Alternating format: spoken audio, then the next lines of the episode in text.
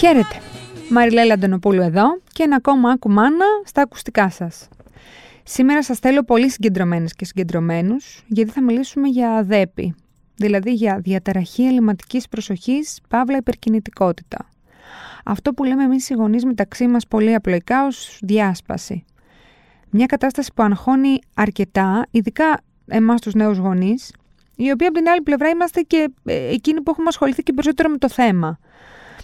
Ε, και τώρα, αλήθεια, μετράω γενιές και γενιές παιδιών πίσω, πριν από εμάς, που δεν μπορούσαν να συγκεντρωθούν ποτέ στα μαθήματά τους, που χάνονταν, που ήταν αρκετά ε, νευρικά παιδιά και άλλοι θεωρούσαν πως απλά δεν έπαιρναν τα μαθήματα, ήταν επιθετικά ή ήταν αφηρημένα. Ε, τα πράγματα δεν είναι τόσο, πώς να το πω, τόσο απλά κάποιες φορές. Για το θέμα λοιπόν αυτό θα μιλήσουμε με την ε, Φανή Βαγγελάτου, η οποία είναι, θα το πω γιατί είναι πολλά η Φανή, είναι αναπτυξιακή λογοθεραπεύτρια, εξειδικευμένη στην ειδική αγωγή και στην παιδιατρική αποκατάσταση. Παράλληλα είναι και επιστημονική υπεύθυνη παιδιατρικού χώρου θεραπείων, συγκεκριμένα του www.planetis.eu. Σωστά, σωστά Φανή μου. Σωστά. Εκεί σωστά. σε βρίσκουμε. Καλή... Γεια σου. Εμείς για εμάς εδώ είναι καλημέρα, γιατί γυρίζουμε το πρωί. ε, καλημέρα, γεια σε όλους. Χαίρομαι πολύ Ευχαριστώ που... πάρα πολύ για την πρόσκληση και εγώ χαίρομαι που μιλάμε.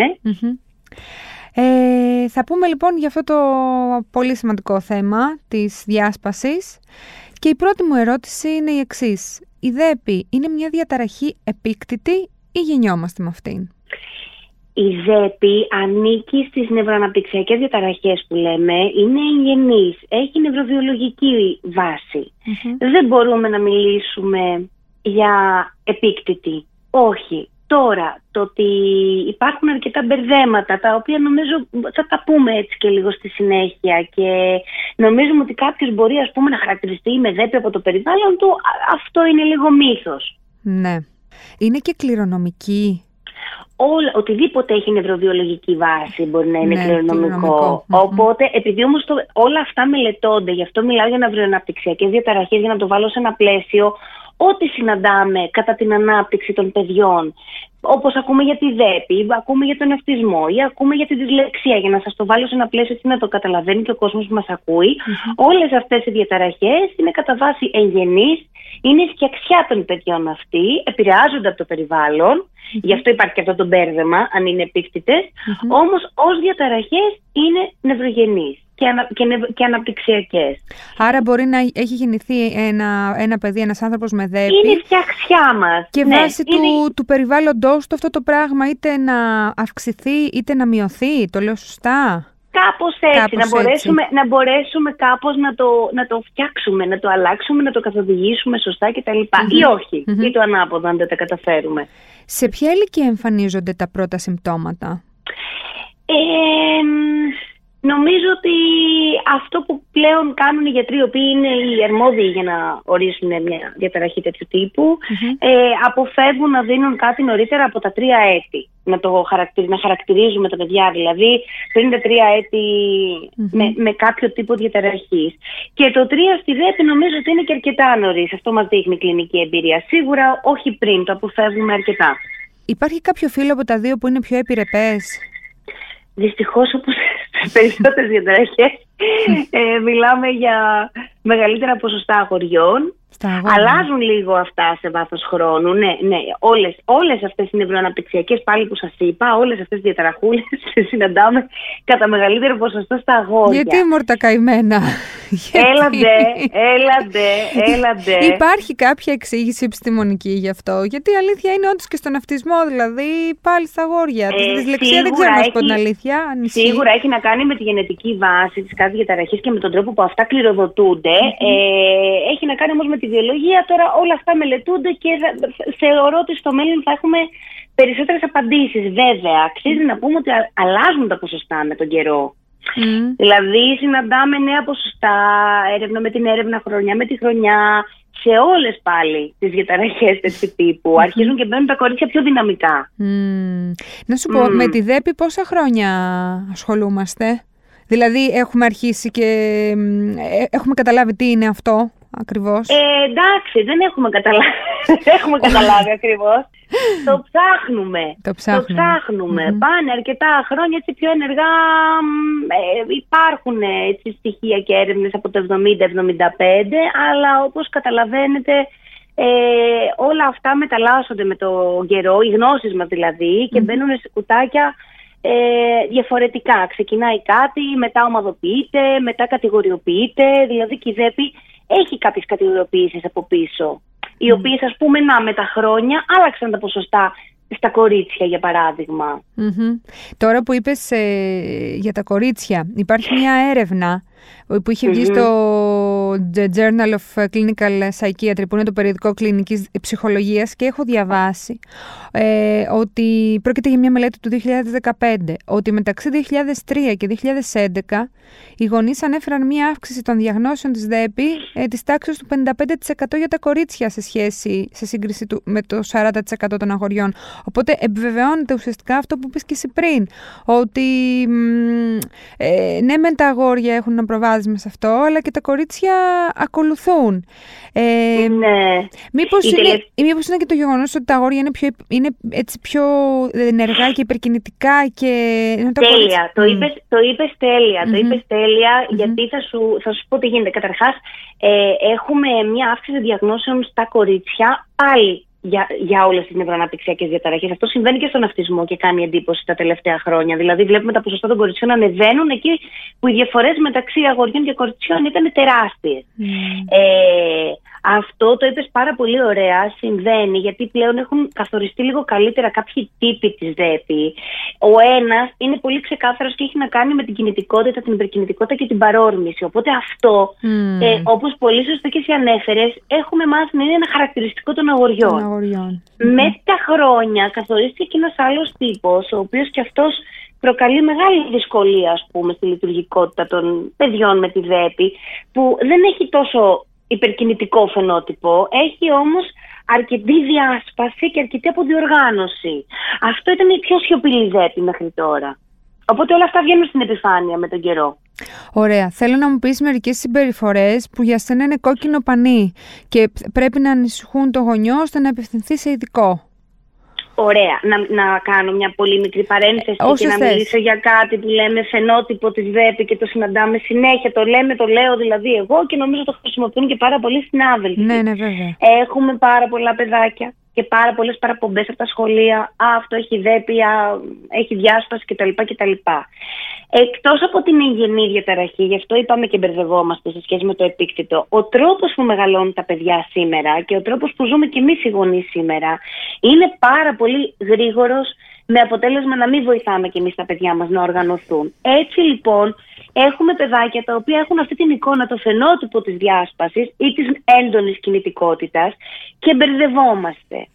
Ε, οπότε όταν μιλάμε για βασικά στοιχεία και χαρακτηριστικά πρέπει να αρχίσουμε να παρατηρούμε στο παιδί μας πόσο ολοκληρώνει μια δραστηριότητα ακόμα και στα δύο, ακόμα και στα τρία πώς, πώς το μαθαίνουμε εμείς, δηλαδή μην περιμένουμε να το δούμε για να τρέξουμε.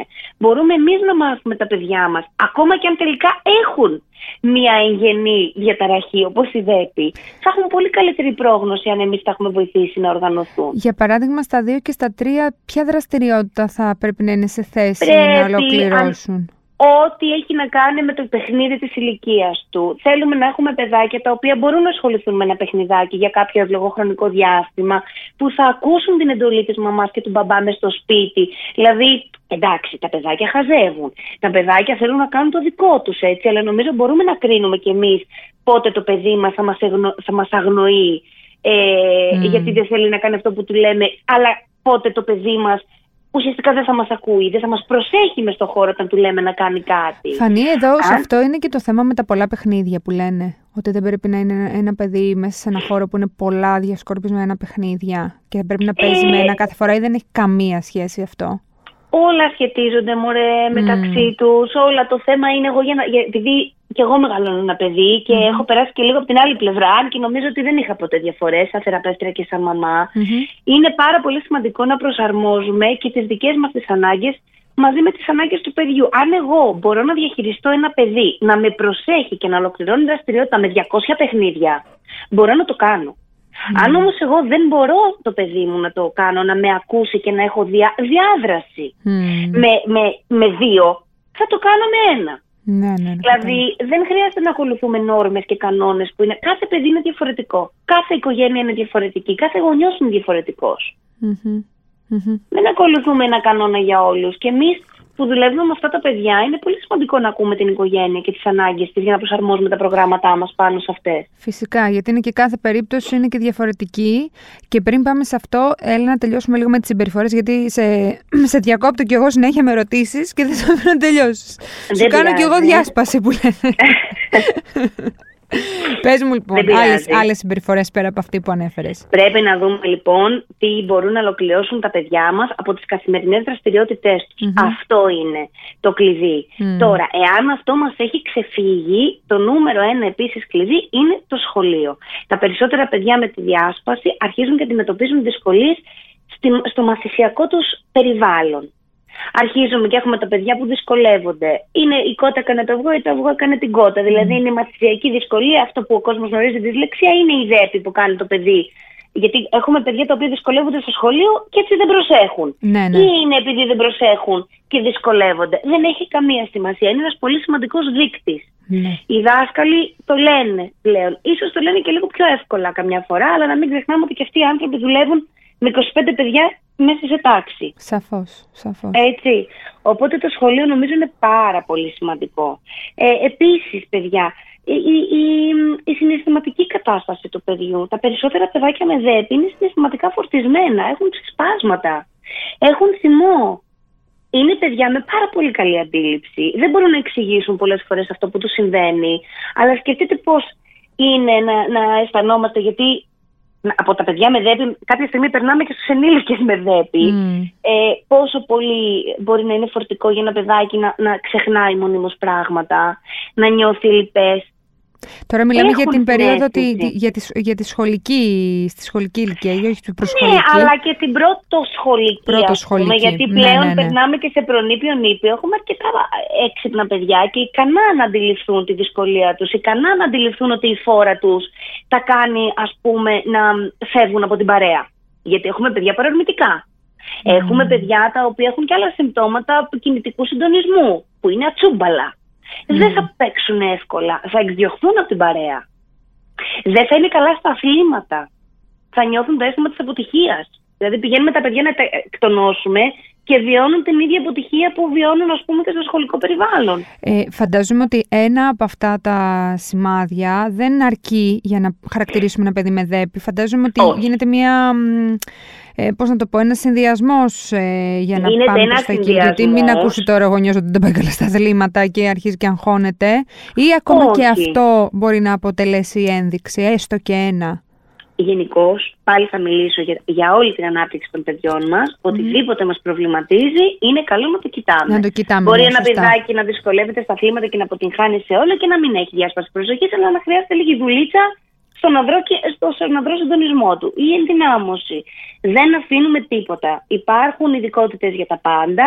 Είναι μύθος. Πρέπει να το ξεπεράσουμε στην Ελλάδα αυτό. Αχ, θα πάω, θα με κοροϊδέψουν, θα μου πάρουν τα χρήματα. Δεν ισχύει αυτό. Οι επιστήμονες είναι επιστήμονες. Mm. Είναι επιστήμη αυτό το πράγμα της αναπτυξη mm-hmm. Τώρα, για να ορίσουμε τη ΔΕΠΗ, για να μην σε βγάζω πολύ εκτός mm-hmm. θεματο mm-hmm. θα το κάνουν οι αρμόδιοι γιατροί.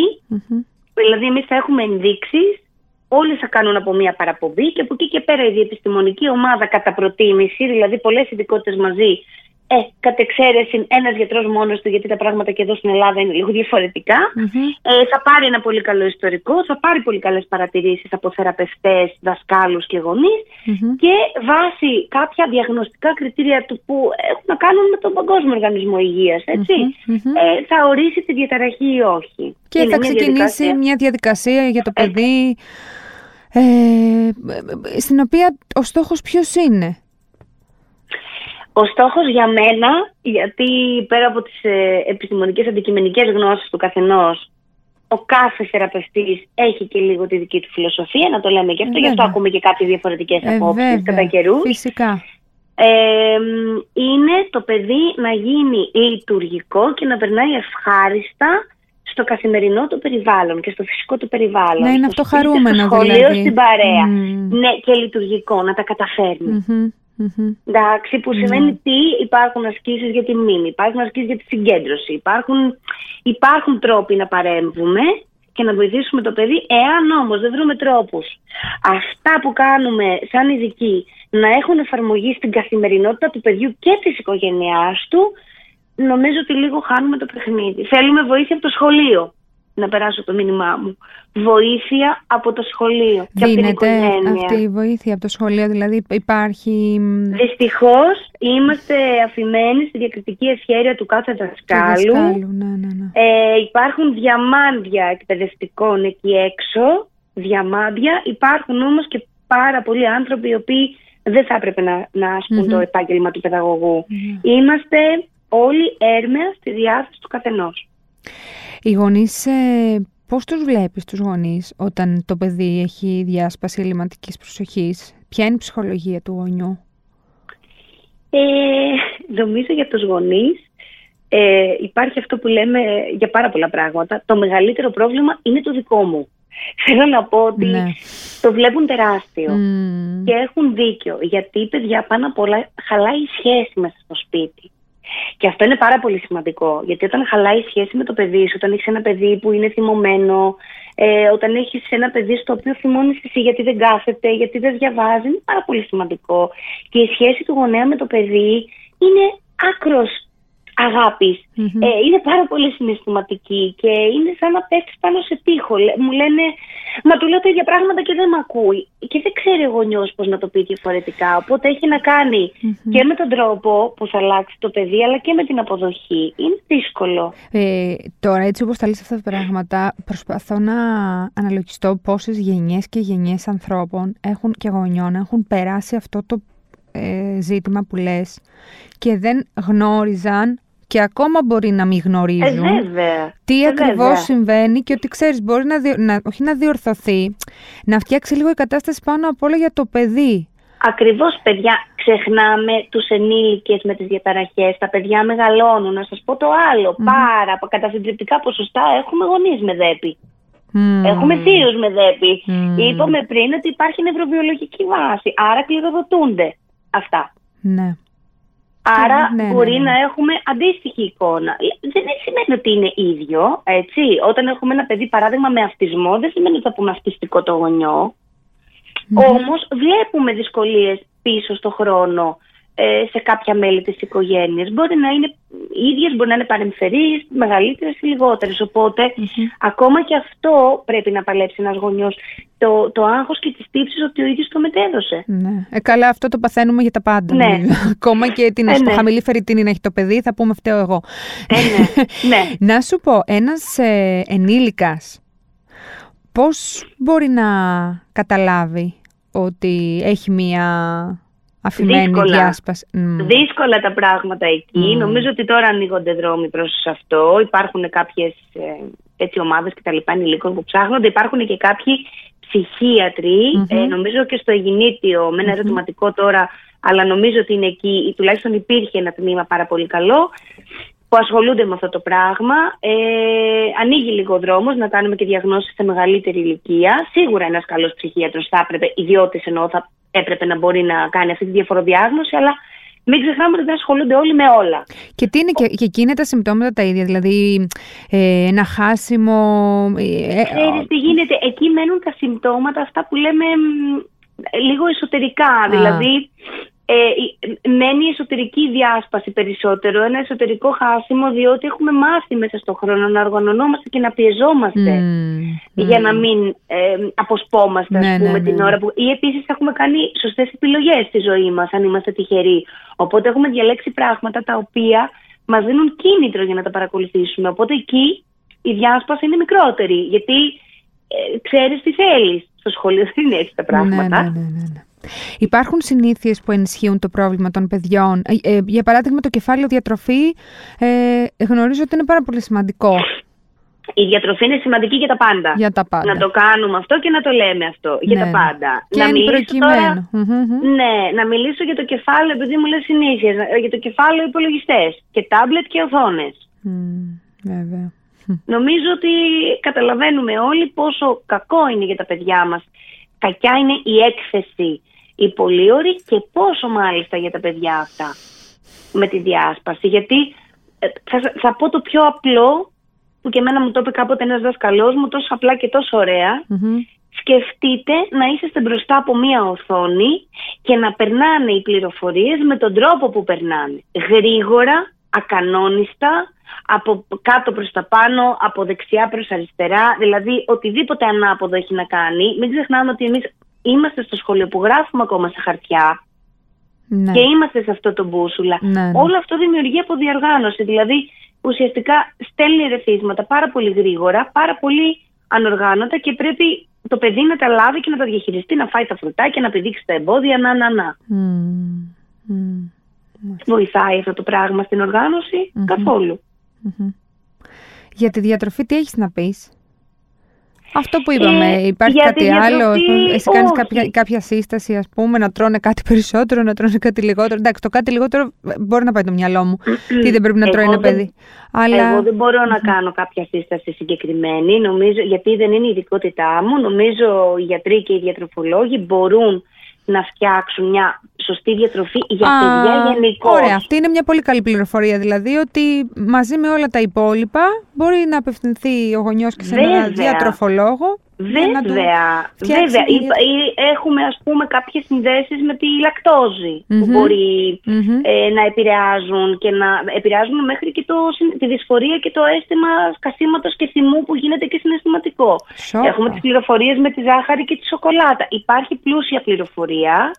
Νομίζω ότι καθένα στην ειδικότητά του, ένας διατροφολόγος που ασχολείται με παιδιά με δυσκολίες, αλλά γενικά με παιδιά μπορεί να κάνει εξαιρετική δουλειά mm-hmm. στο πώς ένα παιδί μπορεί να προσλάβει σωστές πληροφορίες, γιατί έχει φτιάξει το σώμα του και το εγκεφαλό του έτσι για να τι προσλάβει. Η ΔΕΠΗ σχετίζεται με την ευφυα. Mm, αν ας πούμε τα, τα παιδιά με ΔΕΠ είναι πιο έξυπνα από τα άλλα παιδιά. Αν είναι εξίσου έξυπνα με τα άλλα παιδιά. Είναι, Mm. Είναι, η ΔΕΠΗ δεν επηρεάζει την νοητική και αν έχουμε παιδιά με ΔΕΠΗ και νοητική ανεπάρκεια, ε, μιλάμε για συνοσυρότητα δύο διαταραχών. Κατάλαβα. Δεν είναι δύο διαφορετικά πράγματα λοιπόν. Ναι, ναι, ναι, ναι. Αυτό που ναι. πρέπει λίγο νομίζω να κουλαντρήσουμε, να το πω τελείως είναι την σκέψη μας ότι οποιοδήποτε έχει ΔΕΠΗ ή έχει δυσλεξία ή έχει αυτισμό θα είναι υπερεφύη. Δηλαδή μην περνάμε και στα άλλα άκρα. Ναι, ναι, ναι, σωστά, σωστά. Λίγο να ναι, ναι, βέβαια. Ναι, μπορεί να συμβεί, αλλά δεν είναι απαραίτητα πάντα έτσι. Γιατί ξέρεις, άμα αντιμετωπίζεις και ένα παιδί ως ευφυέ, χωρίς να είναι, ε, δεν ξέρω να του κάνεις και πολύ καλό στο τέλος της μέρας. Ακριβώς. είναι σαν να εθελοτυφλίζει και λίγο. Είναι να βάζεις το πρόβλημα κάτω από το χαλί και να μην το αντιμετωπίζεις. Επίσης, να πούμε και εδώ επί, συγγνώμη τώρα πάλι το, το τραβάω, αλλά θέλω να το πω και ο τρόπος που μετράμε την ευφυα κάπου και ε, υπό αμφισβήτηση είναι και αυτό. Ναι, θέλω ναι, να πω δηλαδή. Ναι, ναι, ναι. ναι. Ε, ε, Καταλάβω. Ναι, ναι, λέω, απόλυτα, απόλυτα, απόλυτα. Αν το μετρήσουμε στη σχολική κοινότητα, μπορεί ένα παιδί να έχει μεγάλη αποτυχία και να το βάλεις να κάνει, ας πούμε, ενώτερα, να κάνει μαθηματικά ή να κάνει κάτι λογικό-μαθηματικό ή να κάνει κάτι πρακτικό και να είναι εξαιρετικό. Και εκεί είμαστε λάθος θεωρώ, στο τι μετράμε και πώς μετράμε. Ε, να σου πω, ε, η απλή υπερκιν...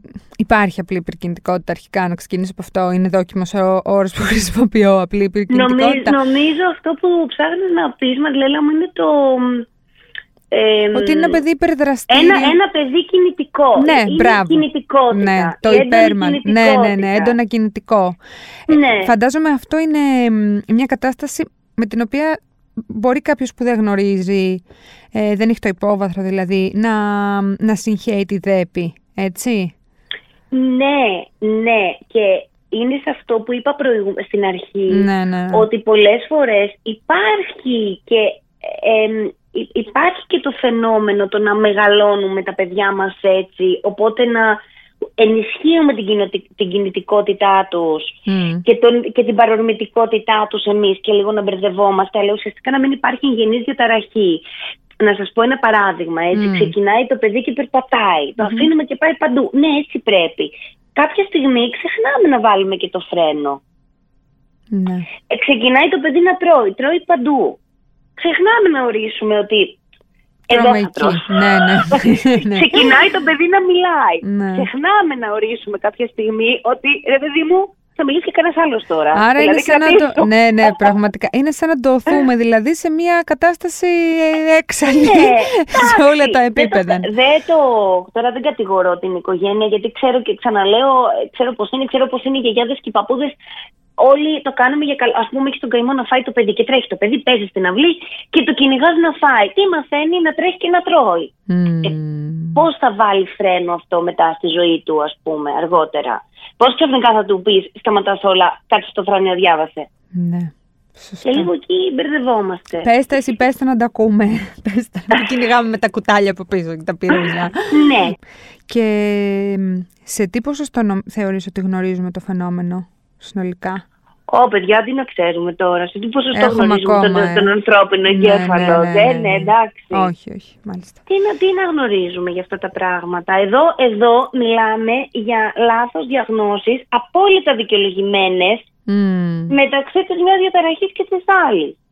Γιατί μέχρι να μάθεις πώς είναι το παιδί ή να λάβει την εκπαίδευση που πρέπει, νομίζεις ότι έχει αυτισμό και τελικά γυδέπει ή το ανάποδο. Δηλαδή, ναι. Τι, ναι, να ναι, λέμε, ναι, ναι, τι να λέμε τώρα. Ε, θέλω για το τέλος να δώσεις μία συμβουλή στους γονείς από τη δική σου πείρα. Δηλαδή αν μπορούσαν να σε ακούσουν όλοι οι γονείς, τι θα τους έλεγες; Παρακολουθήστε στενά την ανάπτυξη του παιδιού και απευθυνθείτε αμέσως σε ειδικούς και πάρτε βοήθεια, είναι πάρα πολύ απλή. Mm. Άργησε το παιδί μου να μιλήσει, νομίζω ότι έφτασε δύο και δεν μιλάει. Τσουπ, παίρνω τηλέφωνο έναν ειδικό. Παιδιά, δωρεάν θα δουλέψουμε όλοι. Θα δούμε, υπάρχουν και τέτοιοι φορείς. Mm. Ε, βλέπω ότι το παιδί μου δεν μπορεί κάθεται στην καρέκλα, έχω μια υποψία. Τσουπ, θα πάω. Mm-hmm. Είμαι εκεί, παρακολουθώ στενά.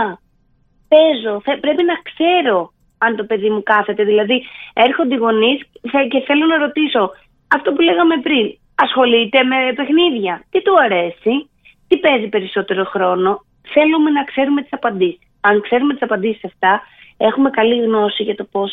Γιατί υπάρχουν γονείς, Ρεφανή, που έρχονται και δεν ξέρουν πώς, με τι παίζει το παιδί τους; Ναι, γιατί είμαστε πελαγωμένοι. Mm. Γιατί οι άνθρωποι τρέχουν, γιατί υπάρχουν πάρα πολλοί λόγοι να μην έχουν χρόνο να παίξουν με το παιδί τους, να νιώθουν τύψεις που δεν έχουν χρόνο. Εγώ του λέω πάντα: Γονιός που φτάνει σε μένα είναι γονιός που νοιάζεται το παιδί του. Και όμως οι άνθρωποι θα σου πούν, θα σου πούν ότι εγώ δεν κάνω τίποτα. Είναι φοβερό συνέστημα να νιώθεις ότι δεν κάνεις τίποτα ενώ κάνεις τα πάντα. Μπορεί να δουλεύεις πάρα πολλές ώρες, μπορεί να μην έχεις τη γνώση. Πόσοι γονείς έρχονται και μου λένε και δεν ήξερα και είναι το πρώτο μου και δεν ξέρω και δεν είχα φίλους και μου είπε η γιαγιά. Και... Μέσα στο άγχος και στις mm. τύψεις, λες, ας πούμε, και ό,τι έχει γίνει στο παιδί, ε, φταίει ο γονιός. Μιλάτε, ζητήστε ο καθένας στην ειδικότητά του. Προσοχή. Δεν μπορώ να δώσω συμβουλές για τον πυρετό του παιδιού. Και ας έχω εμπειρία και ας έχω μιλήσει με πάρα πολλά παιδιά. Καθένα στην ειδικότητά του. Έτσι να τα λέμε και αυτά. Ούτε ο δάσκαλος θα μας πει αν το παιδί έχει ή δεν έχει δέπη μαθησιακή. Ούτε ο παιδίατρο απαραίτητα θα μας πει αν το παιδί χρειάζεται λογοθεραπεία. Ο Πρέπει να γίνει να... έλεγχος. Ναι, ναι, ναι, ναι. Να παροτρύνει το γονιό και να, τον, να του πει να πάει εκεί που πρέπει. Ε. Φανή μου, σε ευχαριστώ πάρα πάρα πολύ για αυτή τη συζήτηση. Ε, Εγώ ευχαριστώ. Πραγματικά, ε, εμένα μου λύσες πολλές πολλές πολλές απορίες. Ευχαριστούμε πολύ. Ευχαριστώ, πάρα πολύ εγώ για όλα. Αυτό ήταν λοιπόν το άκουμα για σήμερα. Ραντεβού την επόμενη Πέμπτη. Μέχρι τότε μας διαβάζετε στο ladylike.gr και για ακόμα περισσότερα έτσι ωραία θέματα για παιδιά μπαίνετε στην ενότητα του Ladylike, το No Filter Motherhood. Γεια χαρά!